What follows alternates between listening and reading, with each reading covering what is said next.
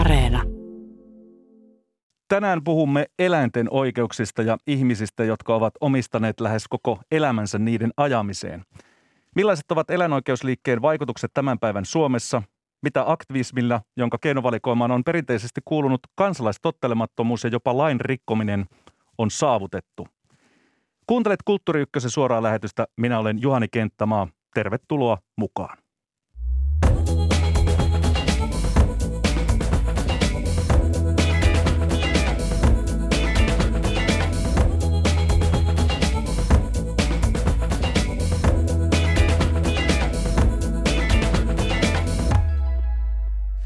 Huomenna perjantaina neljäs kolmatta ensi-iltansa elokuvateatterissa saa dokumenttielokuva Eläinoikeusjuttu, joka kertoo eläinoikeusaktivisti Saila Kivelän tarinaa. Saila antoi kasvonsa eläintilojen salakuvauksille vuonna kaksituhattayhdeksän, jonka jälkeen hänelle ja toiselle kuvaukset tunnist- tunnustaneille aktivistille vaadittiin vankeusrangaistuksia ja melkein kaksisataatuhatta euron vahingonkorvauksia. Dokumentti käsittelee viimeisen reilun kymmenen vuoden aikana tapahtuneita asioita suomalaisella eläinoikeusrintamalla ja on samalla vahva ja tunteikas henkilökuva erään suomalaisen aktivistin kasvusta, rohkeudesta, pettymyksistä, peloista, turhautumisesta sekä myös suhteestaan omiin aktivistitovereihin ja perheen jäseniin. Tervetuloa Kulttuuriykköseen Eläinoikeusjuttu dokumenttielokuvan ohjaaja, käsikirjoittaja ja pääosan esittäjä Saila Kivelä. Kiitos. Sekä Sailan isosisko, aktivisti, kansanedustaja Mai Kivelä. Kiitos. Sailan ja Main lisäksi studiossa myös väitöskirjan suomalaista eläinoikeusaktivismista tehnyt lehtori Pia Lundbom. Oikein hyvää päivää. Kiitos samoin. Suomessa eläinoikeusliikkeellä ja aktivismilla niin sillä on verrattain lyhyt historia, mutta tämän päivän suomalaisilla aktivisteilla on ollut kansainvälisesti aika isokin merkitys. Eläinoikeusjuttu dokumentissa väitetään, että suomalaiset eläinoikeusaktivistit onnistuivat vakuuttamaan Britannian kuningatar Elisabetin siitä, ettei hän enää hanki aitoja turkiksia omaan garderoobiinsa. Miten tämä on siis käytännössä tapahtunut? Saila. Öö, joo, eli siis tämä salakuva on ollut tosi vahvasti suomalaisen eläinoikeusliikkeen metodi. Ja se alkoi silloin vuonna kaksituhattaseitsemän, kun julkaistiin ensimmäiset salakuvat Suomesta. Ja sehän oli kansainvälisessä mittakaavassa niin kuin ensimmäinen kerta, kun eläintuotantoa paljastettiin niin laajasti. Eli, eli se on ollut, niin kuin, se on ollut hirveän, hirveän vahvasti tota, suomalaisen liikkeen metodia. Siihen on siis vaikuttanut myös se, että dokkarissa seurattu henkilö Kristo Muurimaa on erityisesti viehättänyt tästä metodista ja, ja tota, jatkaa salakuvalla kamppailua no matter what. Mm.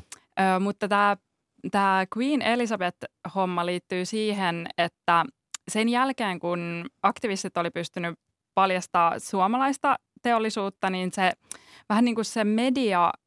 Ö, tai se kuva, kuva eläimestä vähän niin kuin banalisoitui. Ja, ja tota, aktivistien täytyy uudestaan ja uudestaan keksiä se, että mitä, mitä me voidaan vielä tehdä tällä salakuvalla. Ja mun täytyy sanoa, että mun oma usko on ollut koetuksella sen salakuvan suhteen, mutta Kristo on sen niin kuin, Kristo ja kumppanit on sen aina onnistunut keksiä uudestaan. Ja sitten tota... ne on pyytänyt ulkomaisia toimittajia vieraille Suomessa ja se kohu, mikä tuossa tota, liittyi äh, tähän Queen Elizabethiin, oli se, että et, et semmoinen tosi T V-tähti Britanniasta tuli vieraille suomalaisella turkistarhalla.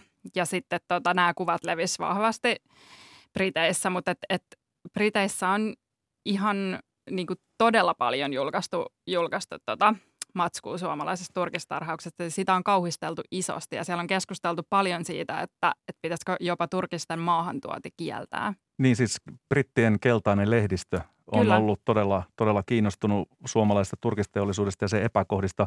Joo. Onko tähän selitystä? Osaako Pia vastata tähän vai annetaanko Saila jatkaa? Mä olettaisin, että se tavoittaa sitten riittävän konkreettisesti niin kuin sen tavallisen kuluttajan tai sitten kuningattaren. Eli tulee niin kuin riittävän iholle. Niin, niin mä ajattelisin sitä. Niin, kuinka paljon se nyt vaikuttaa se, että esimerkiksi Britanniassa ei täällä ole turkisteollisuutta lainkaan. Ne voi kauhistella Joo. tavallaan ihan turvallisesti sieltä omalta saareltaan Aivan. tätä toimintaa. Kuinka paljon sillä on vaikutusta? Joo, no se, sielläkin se on tietenkin niin kuin poliittisella kampanjalla saatu, saatu aikaan se turkistarhauskielto, mutta Briteissä on pitkä, pitkä eläinsuojeluliikkeen historia niin kuin jo tuhatkahdeksansataaluvulta, että siellä on hirveän vahva, vahva eläinsuojelu- ja eläinoikeusliike. Mutta mä luulen, että ainakin oma kokemus, kun olin Animaliassa töissä, niin oli se, että esimerkiksi eläinsuojelulain kanssa kampanjointi oli paljon vaikeampaa, koska se on jo isompi möykky ja paljon monimutkaisempi kokonaisuus ja, ja menee niin kuin tosi, tosi ylätasolle.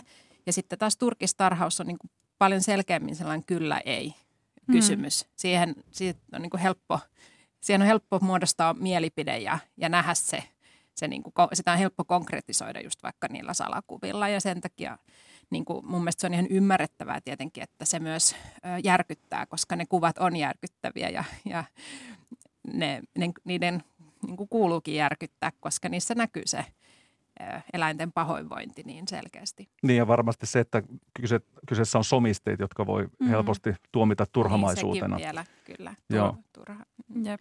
Eli siis, siis äh, ihmisistä hirveän paljon pienemmällä osalla on niinku suora jokapäiväinen suhde turkikseen kuin eläinperäiseen ruokaan. Että ihmisethän muodostaa niinku hirveän intiimin suhteen eläimiin, niinku valtavaan määrään eläimiä just sen ruoan kautta, mutta sitten nämä eläimet on näkymättömissä. Mutta tota, Queen Elizabeth oli vielä edellyt, ö, edeltänyt se, että, että ö, niin kuin aktivistit on oppinut sen, että, että sieltä eläintiloilta niiltä eläim, niistä eläimistä pitää niin kuin, tavallaan löytää aina uusi tarina, mitä kertoa, jotta se niin kuin ylittää sen uutiskynnyksen. Ja se onkin se tavallaan ö, niin kuin pähkinä, mikä on kaikille ihmisille, jotka välittää eläimistä. Että se pitää tavallaan aina keksiä, että miten, miten murtaa se eläin sinne niin kuin ihmisten todellisuuteen, koska se on niin piilotettu siellä. Mutta et, et, et he olivat olleet turkistarhoilla ja nähneet näitä tota, jättimäisiä kettuja. Eli mitä ne on, kuusi, kuusi kertaa tavallisen ketun painoisia tota, jättikettuja. Sitten, niin, eli jalostettuja. Joo, jalostettuja, sellaisia valtavia ihopoimuisia, tota, valta, valtavia Tota, eläimiä ja sitten vaan niinku pysähtynyt siihen, että hitto, että me ollaan nähty tämä kuva lukemattomia kertoja, mutta tämä pitää kertoa. Että tämän piti olla ohi. Ja sitten sit, tota, kuvat jättiketoista vuonna kaksituhattaseitsemäntoista levisi jokaiselle mantereelle.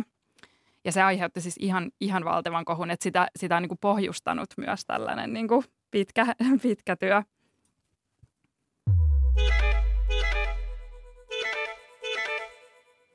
Kulttuuriykkösen suora lähetys on käynnissä, puhetta eläinoikeusliikkeestä ja aktivismista sekä tuoreen eläinoikeusjuttu dokumenttielokuvan nostamista kysymyksistä. Saila Kivelä, sä oot sen tosiaan ohjannut, sä näyttelet siinä pääosaa mm-hmm. ja oot myöskin käsikirjoittanut sitä. Ja se käsittelee eläinoikeusaktivismin lisäksi myös sun kasvutarinaa aktivistina ja myös pettymyksiä sekä henkilökohtaisella että yleisellä tasolla yhteiskuntaan ja myös omaan itseen ehkä. Tähän soppaan saa vielä myöskin aktivistitkin mukaan ja myöskin rakas, rakas siskosi siinä Sanot. vieressä. Mutta mistä, mistä tämä kaikki alkoi? Miksi sä halusit saada tehdä elo- dokumenttielokuvan kaikesta tästä? Tota, öö, mä tosiaan lähdin silloin ensimmäiset salakuvat nähtyä, niin mä lähdin tähän eläinliikkeeseen. Ja mulla on siskona sellainen tyyppi, joka on ryhtynyt aktivistiksi, kun hän on ollut yhdeksänvuotias. Ja mulla on siis, mun koko elämässä ei ole ollut sellaista aikaa, mihin ei niinku kuulu aktivismi. Että et mä oon kyllä niinku, tavallaan, että se on, se on aina niinku vaikuttanut muhun ja sit main kautta se on ollut aina niinku selvää, että jos joku asia on väärin, niin se pitää muuttaa ja meidän pitää tehdä se. Että se oli, se oli tota vahvasti tullut sieltä. Mutta sitten tota, niiden meidän, se tota, eläinaktivismi johti oikeudenkäynteihin siitä syystä, että haluttiin avoimesti puhua siitä, mitä me ollaan tiloilla nähty. Ja tota, siinä oikeudenkäyntien niin kuin hetkellä mulle tuli semmoinen fiilis, että, että, että kuvat tuli ulos, ne järkytti valtavaa määrää ihmisiä ja ne osoitti, että lupauksia, mitä on annettu eläinten niin kuin olojen muuttamiseksi, ei ole, ei ole tehty. Ja, tota, ja siitä huolimatta me ollaan nyt täällä oikeudessa. Et se oli niinku semmoinen kuvio, mistä, mistä, tota, mistä, niinku, mistä, mistä vaan tuntui, että et tässä on niinku, tässä on kyse paljon muustakin kuin vaan siitä, että mitä me tehdään eläimille. Ja silloin, silloin tota, kun me saatiin ne meidän syytteet, niin tartuin kameraan ja, ja tota, lähdettiin pyörimään ja, ja tota, sitä kameraa oli hirveän vaikea, vaikea tota, oikeastaan siinä alkuvaiheessa saada sinne niin kuin aktivisti ympyröihin, vaikka oli itse ihan siellä niin kuin ytimessä. Ja sekä, sekä tota, maita, oli, maita oli myös aika vaikea saada kameraa eteen, että se on Se on ollut aika mielenkiintoinen matka. Mutta lopputulos siis yli kymmenen vuotta tätä on tehty ja sulla Joo. on usko loppunut jossain vaiheessa, mutta sä oot Kyllä. saanut sitten uusia yhteistyökumppaneita. Tämä on nyt huomenna ensi-illassa. Joo.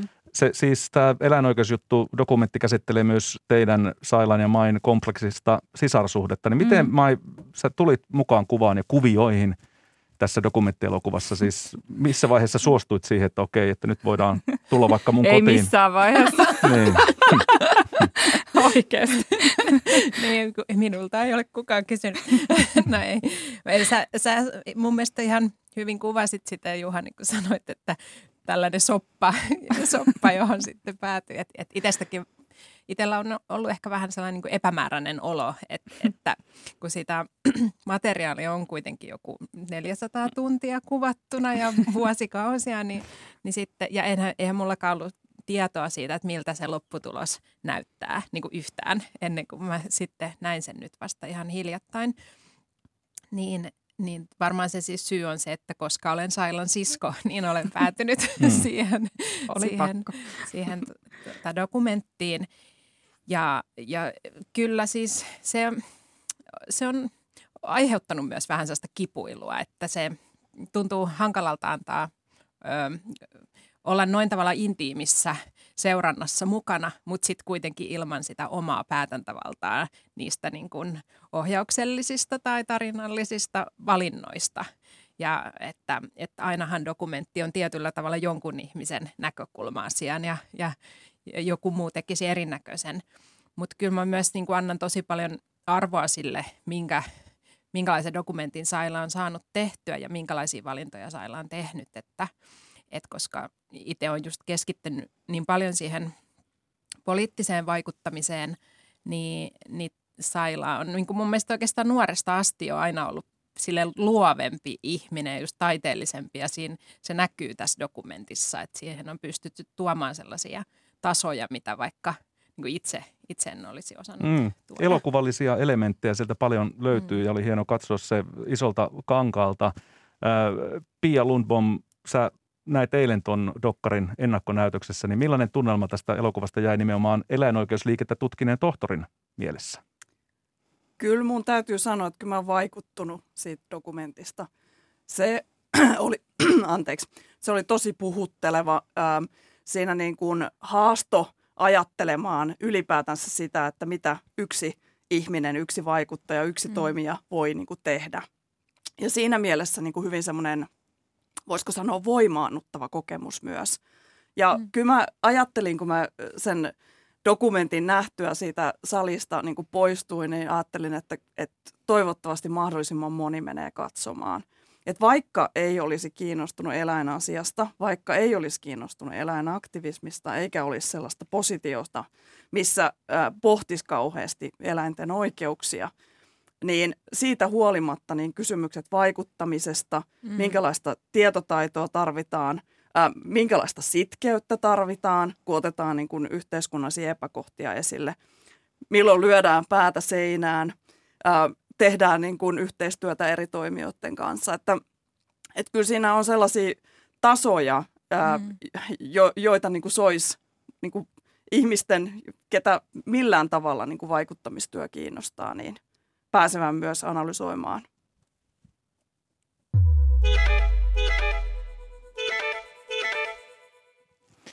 Kulttuuriykkösen suora lähetys on menossa. Meikäläinen on Juhani Kenttämaa ja vieraana Mai Kivelä sekä hänen siskonsa Saila Kivelä ja myös Pia Lundbom. Tämä eläinoikeusjuttu näyttää suomalaisten karja ja kana sekä turkistilojen olosuhteita hyvin karulla tavalla. Katsoja siis otetaan mukaan useammallekin salakuvausreissulle, jossa yleensä aktivisti Kristo Muurimaa tai Saila tai Kristo tai joku muu aktivisti menevät tilojen sisälle yleensä öisin kuvaamaan, millaisissa oloissa näitä eläimiä pidetään. Mikä tarkoitus näillä salakuvausiskuilla käytännössä on ollut?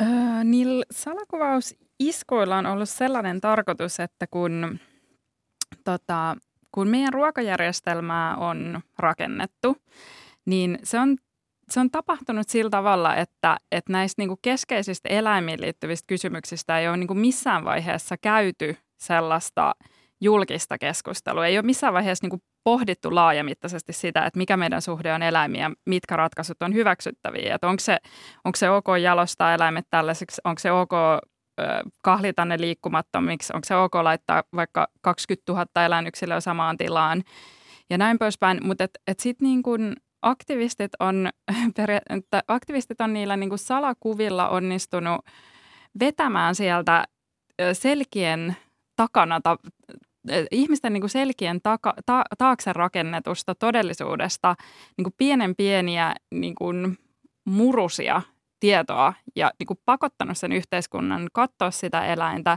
ja näkee sen valtavan määrän elämää niin kuin edes olemassa olevaksi asiaksi. Ja sitten tota, niin kuin saamaan, saamaan siis keskustelu siitä, että et, et, et onko ne, niin kuin, onks ne, onks ne käytännöt ok vai ei. Mm. No varmaan näistä käytännöstä voi miettiä sitten mm. ulkopuolinenkin, että onko se ok vai ei mennä mm. sitten toisten tiloihin. On langetettu syytteitä muun muassa koti- ja julkirauhan rikkomisesta aktivisteille näiden iskujen takia ja myös tuomittu niistä. Miten tämä salakuvaus peilautuu aktivistien muihin keinovalikoimiin? Missä vaiheessa, kun sä oot Pia tutkinut tätä suomalaista eläinoikeusliikettä, niin missä vaiheessa tavallaan salakuvaaminen tuli niin yleiseksi ja miksi? Kyllä siinä voi sanoa, että, että kaksituhattaseitsemän ää, näitä ehkä niin suurimpia kampanjoja ää, saatiin läpi. Ja siitä nyt alkaa olemaan sitten jo reippaasti yli viisitoista vuotta.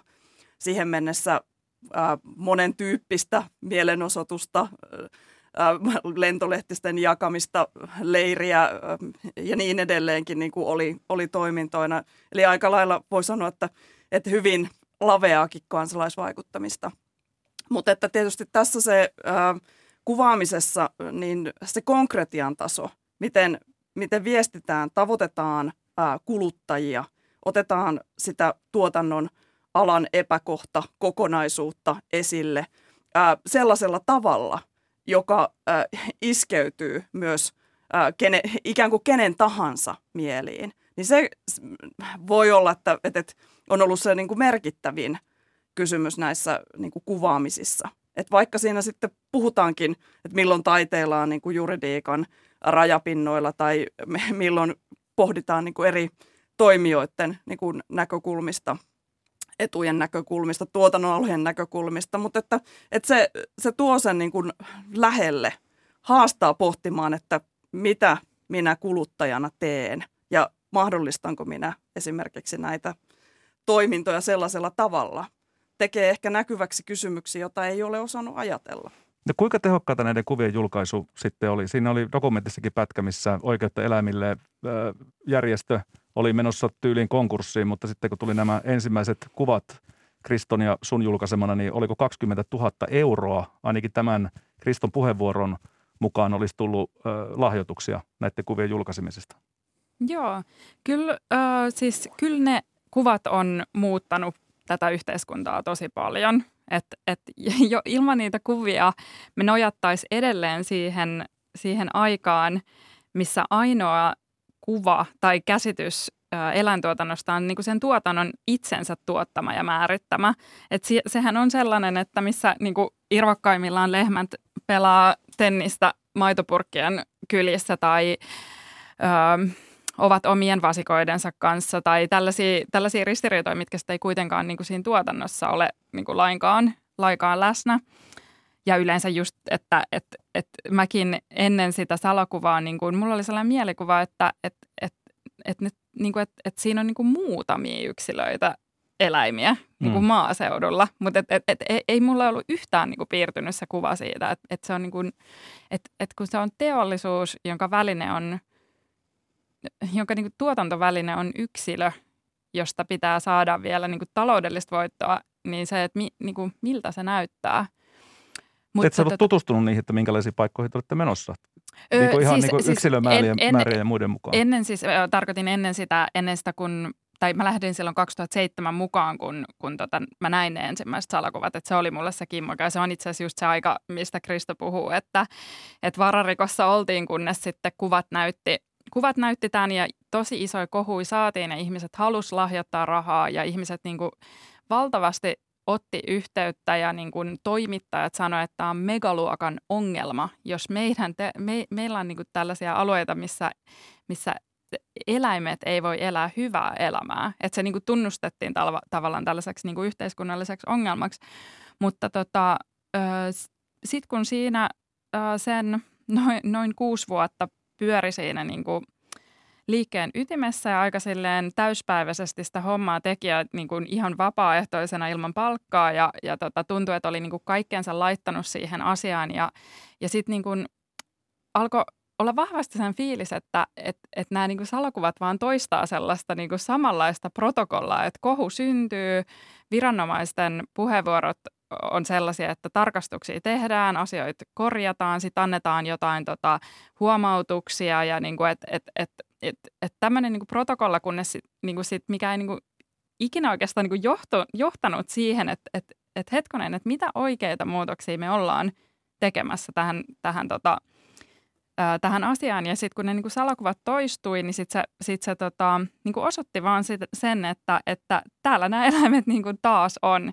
Ja että, että tota, siinä kohdassa musta se niinku, Tota, kysymys alkoi niinku vähän niinku valuu sillain kollektiivisesti sormien välistä, että et toimittajat ei vaatinut sitä poliittista vastuuta, että hetkonen näitä asioita oli luvattu ja sitten ehkä niinku myös sillain laajassa mittakaavassa ihmiset jollain tavalla turtu siihen, että aa, että tolta se sika näyttää tuotannossa ja että et, et, et se niinku hirveän raaka kuva silleen niinku banalisoitui, mutta et, et se oli mulle itselleni semmoinen niinku, että semmoinen seinä, että mä en enää jotenkin kestänyt nähdä niitä eläimiä, kun mulle se niin kuin oikeutus siitä, että mä suljen sen oven ja lähden sieltä tilalle, niin kuin syntyi siitä toivosta ja uskosta, että mä pystyn ajattelemaan, että se kuva, minkä mä oon ottanut niistä eläimistä, vaikuttaa siihen, että enää ei syntyisi niitä uusia eläinsukupolvia niihin samoihin, samoihin tota, tiloihin. Että et sitten se niin kuin kysymys siitä, että et nämä on yksilöitä ja mä lähden menee ja näkee hirveät kärsimystä, niin se oli semmoinen niin kuin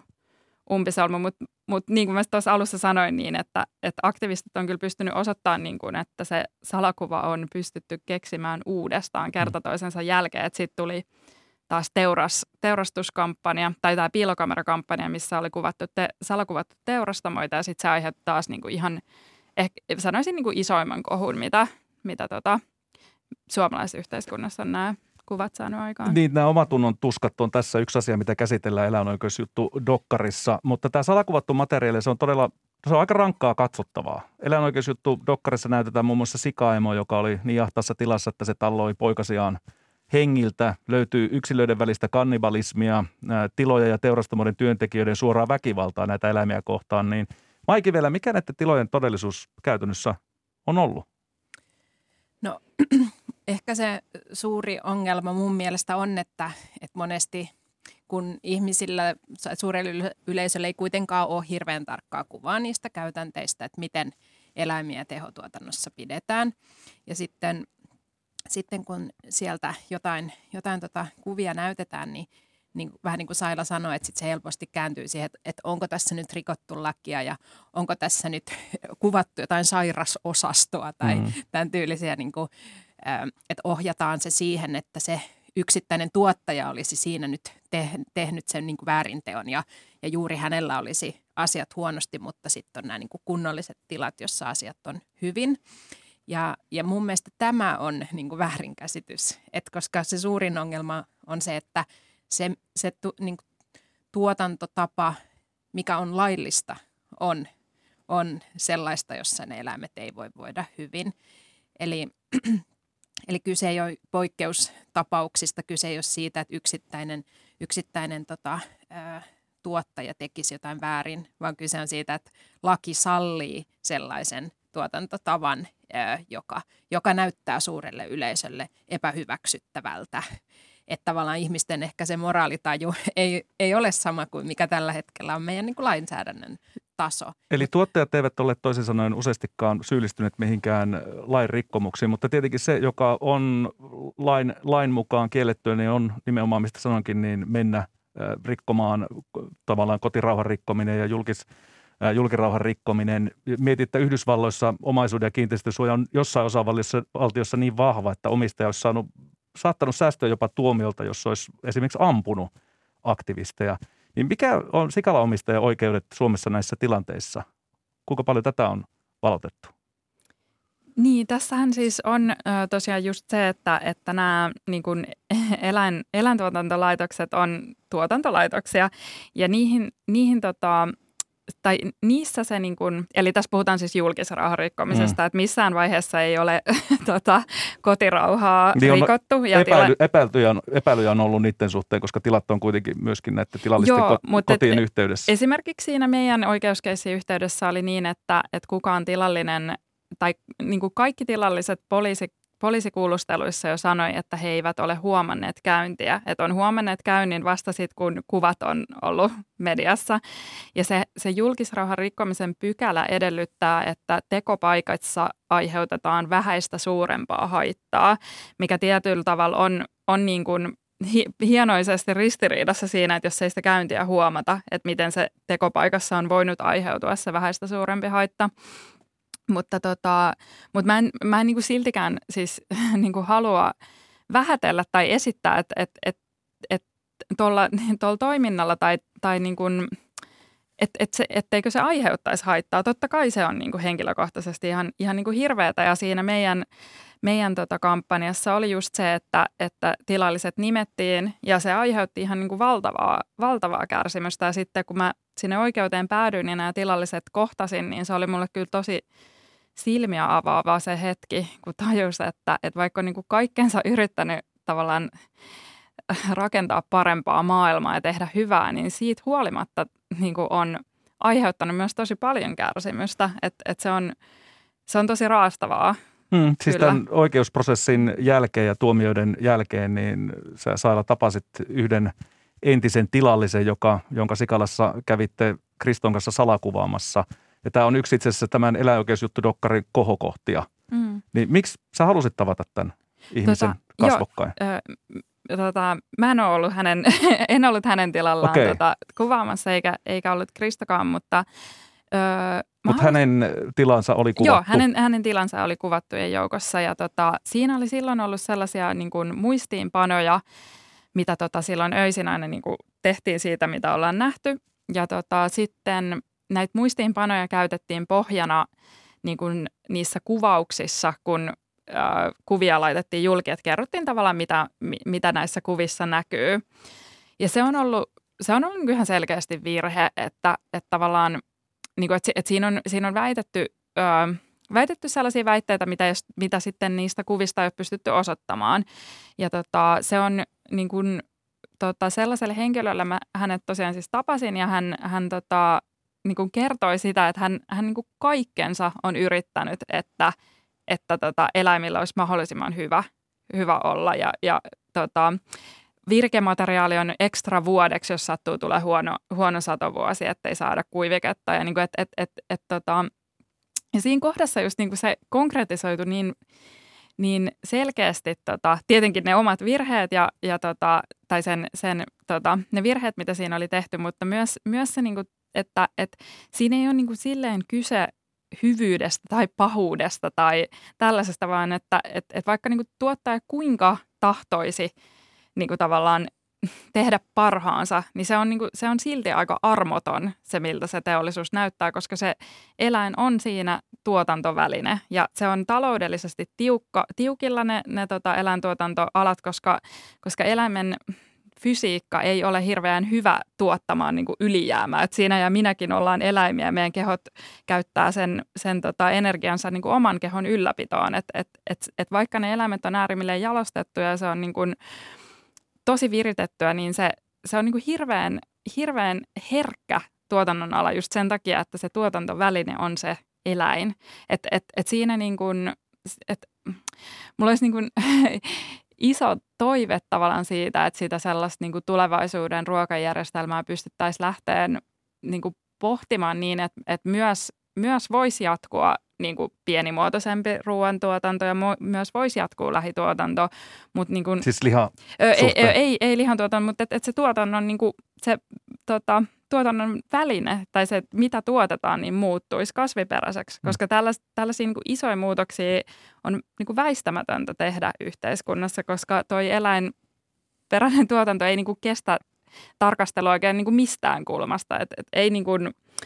Ei ympäristökulmasta, ei eettisestä kulmasta, ei, ei edes niin kuin tällaisesta energia, kysy, energiakulmasta. Että aika vähän puhutaan vaikka siitä, että, että miten energiaa tuhlaavaa se on, että me ylläpidetään niin, niin, kuin, tai siis niin valtavaa määrää eläimiä. Hmm. Niin kuin, joo. Me voidaan keskustella lisää tästä ruoantuotannon isommista yhteiskunnallisista ongelmista, mutta tämä tilallinen, niin hän oli siis jättänyt elinkeinonsa taakse oletettavasti salakuvauksen takia.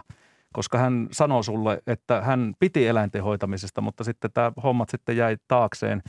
Tämä isäntä vaikutti aika diplomaattiselta, mm-hmm. mutta oliko se osoitus, jonkinlainen osoitus siitä, että tilalliset ovat ylipäätään aika kypsää väkeä äh, rationaaliseen dialogiin ja keskusteluun myöskin niin kuin eläinoikeusaktivistien äh, tuota, ja muiden kanssa. Miten sä oot, Mai Kivelä, tämän äh, kokenut? No mä ajattelen, että suuri osa eläintuottajista varmasti haluaisi mieluummin vaikka tuottaa äh, ruokaa niin, että se olisi äh, ekologisesti kestävämpää ja, ja, ja niitä eläimiä ei olisi sellaisia massiivisia määriä. Mm. Et kun se rakennemuutos Suomessa on tapahtunut niin, että pienistä tilakoista sit mennään tällaisiin isoin yksi- yksiköihin. Mutta se, mikä rajoittaa tuottajan toimintamahdollisuuksia, niin on tietenkin se taloudellinen kannattavuus.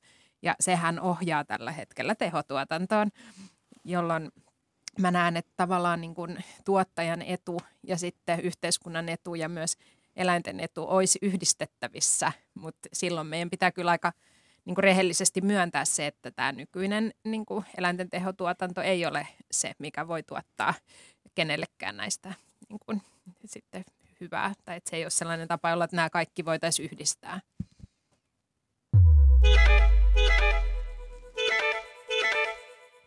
Kuuntelet Kulttuuriykköstä, minä olen Juhani Kenttämaa ja tämän kertaiset vieraamme ovat suomalaista eläinoikeusliikettä tutkinut lehtori Pia Lundbom sekä eläinoikeusjuttu dokkarin tehnyt Saila Kivelä sekä hänen siskonsa Mai Kivelä, joka tunnetaan parhaiten poliitikkona.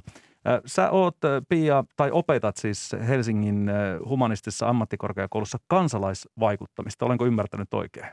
No sitäkin. Niin.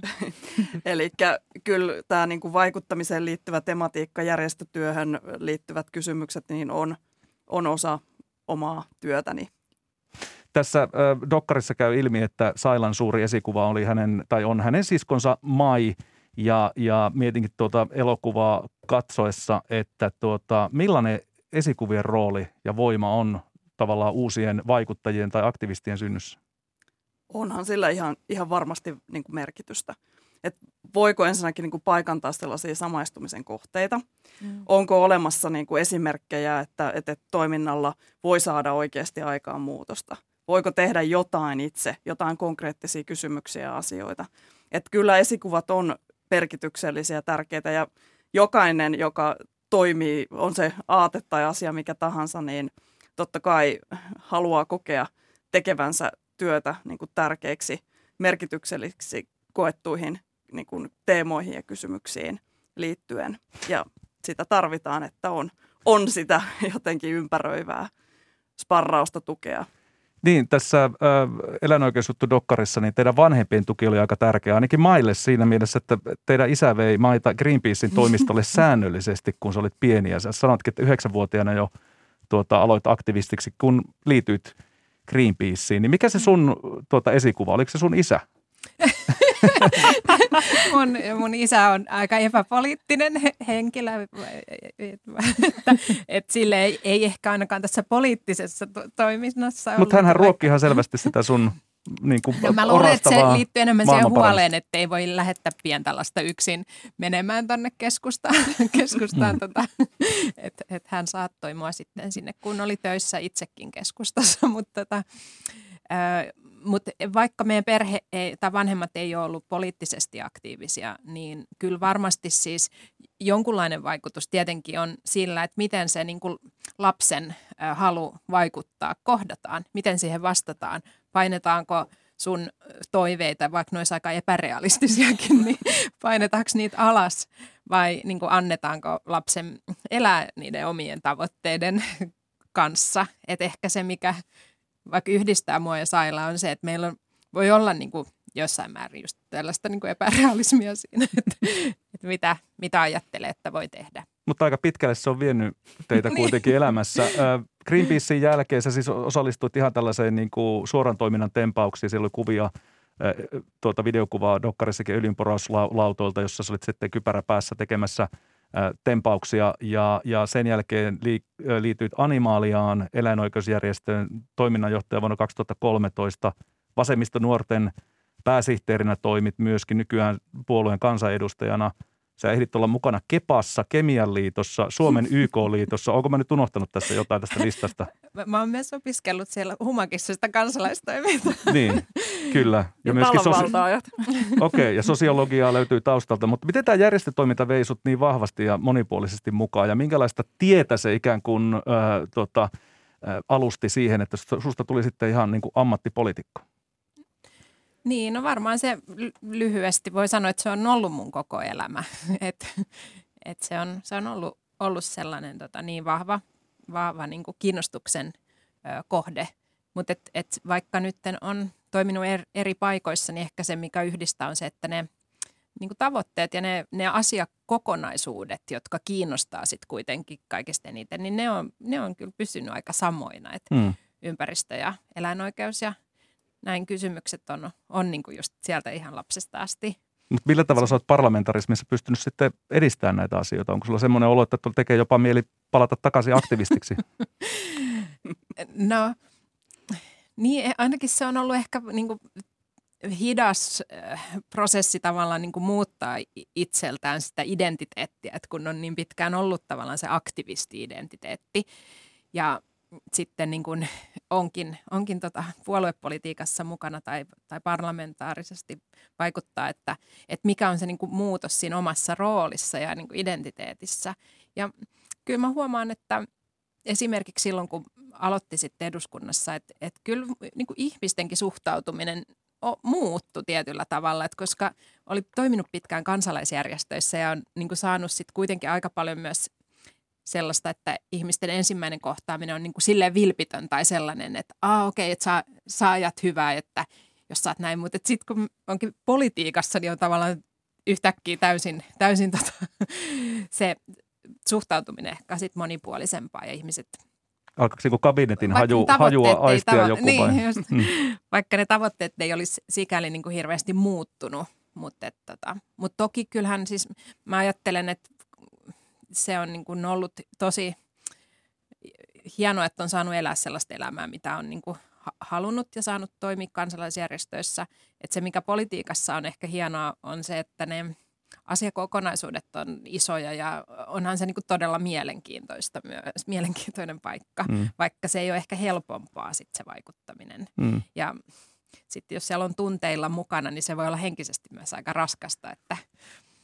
Välillä poliittiset kamppailut on, on niin silleen raastavia, mutta toki se sama nyt on aktivismissa ja järjestöissäkin, että, että on vaikea sitten jotenkin suhtautua niihin välinpitämättömästi. Tai silleen on vaikea suojella itseään siltä niin kuin kuormitukselta. Mutta ilman parta- parlamentarismia ja sitä uraa, niin että olisi päästy tämän eläinoikeuslain äh, tuota, kimppuun tekemään ja ehkä lobbaamaan niitä asioita, mitä itse halusit, joka nyt on edelleen itse asiassa kehitteillä. Se taisi kaatua silloin tässä dokkarissakin käytiin sitä läpi, että läpi. Tämä kaksikymmentäviisi vuotta vanha eläinsuojelulaki ei ole vieläkään niin kuin saanut kunnolla uudistettua. Mutta Joo. tässä vaiheessa äh, haluaisin palata pikkusen historiaan eläinoikeusliikkeen suhteen. Suomessa media heräsi eläinoikeusaktivistien suoraan toimintaan ja sabotaasi yhdeksänkymmentäluvulla, kun turkistarhoihin tehtiin iskuja, joissa vapautettiin satoja kettuja. Näistä puhuttiin jopa terroritekoina, mutta perinteisten terrorikuvaston sijaan tekijöinä olivatkin kolme alle kaksikymmentä, kaksikymmentävuotiaista nuorta, jotka sitten media risti niin sanottu niin sanotuksi kettu- tai turkistytöiksi. Iskuja tehtiin myös koe-eläintiloille, kuten karttulaa, ja myös tilalliset vastasivat sabotaasiyrityksiin väkivallalla. Tunnetun selkkaustuottajan ja aktivistin välillä tapahtui Orimattilassa, kun raivostunut tilallinen ampui haulikolla tontilleen tulleita aktivisteja haavoittaen kahta heistä. Pia Lundbom, millainen vaikutus näillä iskuilla ja siitä syntyneillä julkisuudella oli eläinten oikeuksiin? Kyllä sillä varmasti oli paljon, paljon vaikutusta. Ensinnäkin mä ajattelin se, että, että tämmöinen äh, vapauttaminen tai se, että, että tähän suomalaiseen yhteiskuntaan hyvin, voisiko sanoa, poikkeuksellisilla tavoilla, niin äh, sai aika paljon aikaa niin kuin kritiikkiä ja haluttomuutta myöskin kuulla sitä niin kuin poliittista tai yhteiskunnallista tahtoa tai tahtotilaa, mitä oltiin edistämässä. Ja ähm, aika paljon ja aika pitkään etsittiin äh, näiden, jos käytän sanaa kettutyttö, takaa olevia miehiä. Eli äh, haettiin ajatusta siitä, että, että nuoret naiset eivät voi olla äh, niin kuin haastamassa tämmöistä niin kuin suomalaista yhteiskuntajärjestelmää, vaan kyllä täytyy olla niin kuin jossain se ohjaava, ohjaava käsi. Ja jos nyt ajattelisin, että, että mitä sitten niin kuin Orimattila sai aikaan, siihen tietysti Mai ja Saila voi, voi sitten ottaa kantaa, mutta että, että kyllähän se äh, liikkeestä äh, vei myöskin niin kuin toimijoilta voimia, että, että voiko siinä vaiheessa niin kuin olla, olla tekemässä, jos, jos täytyy niin kuin pelätä myöskin sitä, että lähteekö itseltä henki siinä aktivismissa, mitä on tekemässä. Niin, tämä tavallaan yleinen naureskelu oli varmasti yksi tapa, miten suuri yleisö suhtautui tähän. Ö, osa tietenkin ihasteli aktivistien rohkeutta ja kolmas oli ehkä semmoinen niin kuin raivo laillisen elinkeinon estämistä ja tämän niin kuin sabotoinnin takia. Niin millaisen maineen nämä iskut ja muut suorat toiminnat antoi eläinoikeusliikkeelle ja aktivisteille? Jos mä aloitan, niin siis varmasti siinä kohti ää, aika, aika niin kuin haastavan. Eli tietyllä tavalla ö, hyvin vaikea löytää liittolaisia. Mä oon silloin, ö, voi sanoa, että tuota, siitä, on, siitä on kauan, kun mä, mäkin aloitin. Mä olin maisteriopiskelija Lapissa yhdeksänkymmentäseitsemän, kun, kun sitten tuota, ensimmäisiä. Niin, Lapin yliopistossa. Lapin yliopistossa, no. Kyllä, joo. Ja tuota, ö, silloin ö, mun proffana oli ö, Martti Siisiäinen, joka haastoi sitten ajattelemaan, että että mistä tässä niin kuin ilmiössä on kysymys. Ja niin kuin sitä, sitä niin kuin pohdittiin. Ja mä soitin silloin ää, ensimmäisenä Animaliaan. Ja josta voin sanoa, että se suhta, suhtautuminen ei siinä kohti ollut ihan hirveän lämmin. Totta kai niin kuin, ää, Animalian toiminnasta ei ollut kysymys. Ja siellä oli ollut, tavallaan tullut paljon niin kuin omia, omia haasteitaan. Mutta että, että, että, muistan sen keskustelun, jossa niin kuin lopputulemana oli, että, että, että ei, ei ole niin kuin mitään tekemistä niin kuin tämän, tämän niin kuin teeman kanssa. Ja ehkä vielä niin kuin eläinten oikeuksiin liittyen, että, että, että nyt niin kuin mietitään nyt niitä käsitteitä, mitä käytetään. Ja jos nyt sitten mietitään, että kuinka, kuinka se sitten siinä, siinä niin kuin eteni, niin kyllä tietyllä tavalla ton... Voi sanoa, että, että näiden niin kuin salakuva, äh, salakuvaiskujen, jos käytetään sitä, sitä termiä tässä, niin se asetelma on muuttunut. Et siinä se, että et, et, äh, ehkä valtaväestön, jos tällaista termiä tässä nyt niin kuin käytän, niin näkökulmasta se, että ei, ei äh, satoja tuhansia minkkejä nyt vaikka lähde, lähde luonto tai satoja minkkejä lähde luontoon, niin... Äh, On, on sellainen pienempi, voisiko sanoa, rike. Tää la, käytän niin kuin laun, lainausmerkeissä mm. niin kuin tätä, tätä tässä, että vaikka nyt sitten haastetaan sitä toimialaa, toimintaa, omaisuutta, missä, missä työ, työstetään, niin o, ollaan kuitenkin niin kuin eri, eri tota, sivulla kirjaa.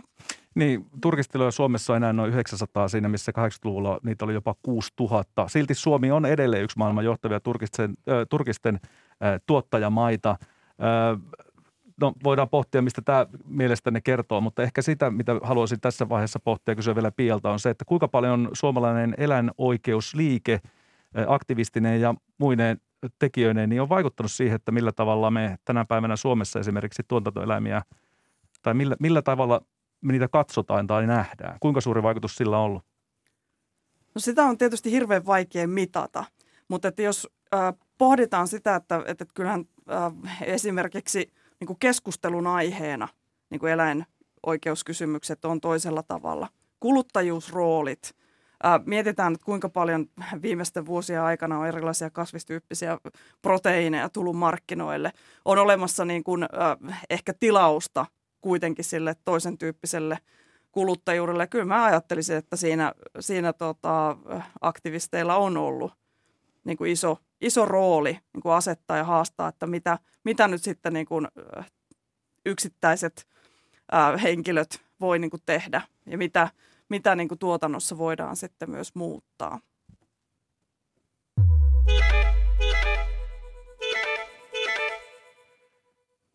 Kuuntelet Kulttuuriykkösen suoraa lähetystä. Minä olen Juhani Kenttämaa. Täällä puhutaan eläinoikeus, suomalaisesta eläinoikeusliikkeestä sekä ihan uunituoreista dokumenttielokuvasta Eläinoikeusjuttu, jonka tekijä, dokumentaristi Saila Kivelä on täällä. Hänen siskonsa kansanedustaja Mai Kivelä on myöskin vieraana sekä äh, suomalaista eläinoikeusliikettä tutkinut lehtori Pia Lundbom. Äh, Maa- ja metsätaloustuottajain keskusliiton M T K mukaan Suomessa kotieläinten hyvinvointiin kiinnitetään paljon huomiota. Kotieläintuotanto on tiukasti valvottua ja säänneltyä.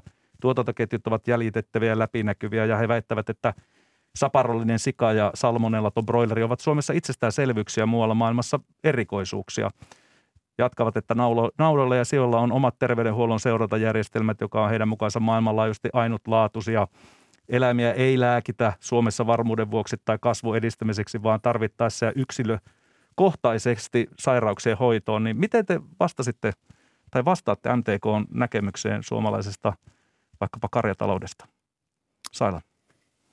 Niin, se, tuota, no se, se niin kuin kuvastaa hyvin paljon sitä, että, että siinä ollaan tosi, tai että siinä niin kuin edustetaan sen, sitä alaa ja niitä taloudellisia intressejä, mitkä sillä alalla on. Että, että siis sanotko, että tämä ei pidä paikkansa, mitä he öö, väittävät? No siis tässä on, tässä on tota, no siis me voidaan nähdä eläimet joko näin, kuin he näkevät ne, tai sitten me voidaan nähdä eläimet niin, että, että me ollaan itsekin eläimiä ja meille tota, niin kuin eläimille on jaetusti tärkeitä sellaiset asiat, ö, tai että me ollaan kokemuksellisia olentoja ja me, me koetaan tuskaa, me koetaan onnea. Meille, meille tota, erittäin tärkeitä on suhteet muihin eläimiin ja, ja jälkeläisiin ja meidän tota, hyvinvointiin ehkä niin kuin keskeisimmin määrittävä tekijä on se, että miten paljon me voidaan vaikuttaa omaan elämään. Et, et tällaiset seikat on niin kuin taannut evolutiivisesti sitä, että nämä niin kuin eri eläinlajit on ylipäätään selvinnyt. Et ni, ne on toimijoita omassa elämässään ja niillä on niin kuin, tota, tota, eh, niin, että et me, meillä on niin kuin ne kaikkein keskeisimmät jutut, jutut mitkä niin kuin määrittää sitä, mitä me ollaan, niin on jaettuja, vaikka, vaikka tota, eläimet onkin erilaisia, mutta tota, et sit jos sitä lähtee niinku tästä näkökulmasta, niin voidaan niinku kysyä, että et miten, niinku miten edes niinku vähimmäisesti voidaan tota, taata minkäänlaista niinku onnellisuutta niinku näille kahdeksankymmentäviisi miljoonalle vuosittain Suomessa teurastetulle ö, eläimelle. Et, et, et tää on niinku, tää on tota... Tai että kyllä mä niin ymmärrän, että jos mä olisin eläintuottaja, niin mä lähestyisin sitä varmasti myös niin tuosta näkökulmasta. Mm. Mutta et, et, öö, joo, että et musta niin kun se meidän jaettu eläimyys ja se ylipäätään se niin kun eläinten öö, niin kun näkökulma pitäisi tuoda vahvemmin tähän niin kun tässä yhteiskunnassa esille. Mm. Että et millä niin kun, millä oikeudella me te- toimitaan näin, kun tämä ei ole missään määrin tarpeellista ja kun, niin kun lähes joka ikiseltä kulmalta tarkasteltuna tämä laaja eläintuotanto, mikä meillä on, niin on, on haitallista ja minkä takia me veronmaksajina rahoitetaan se. No Mai, sä oot varmasti eduskunnassa näitä puheenvuoroja kuullut ja, ja myöskin vasta-argumentoinut. Lyhyesti, millä tavalla sä vastasit näihin M T K:n näkemykseen tästä eläinten tuota, hoitamisesta ja pitämisestä noilla karjatiloilla?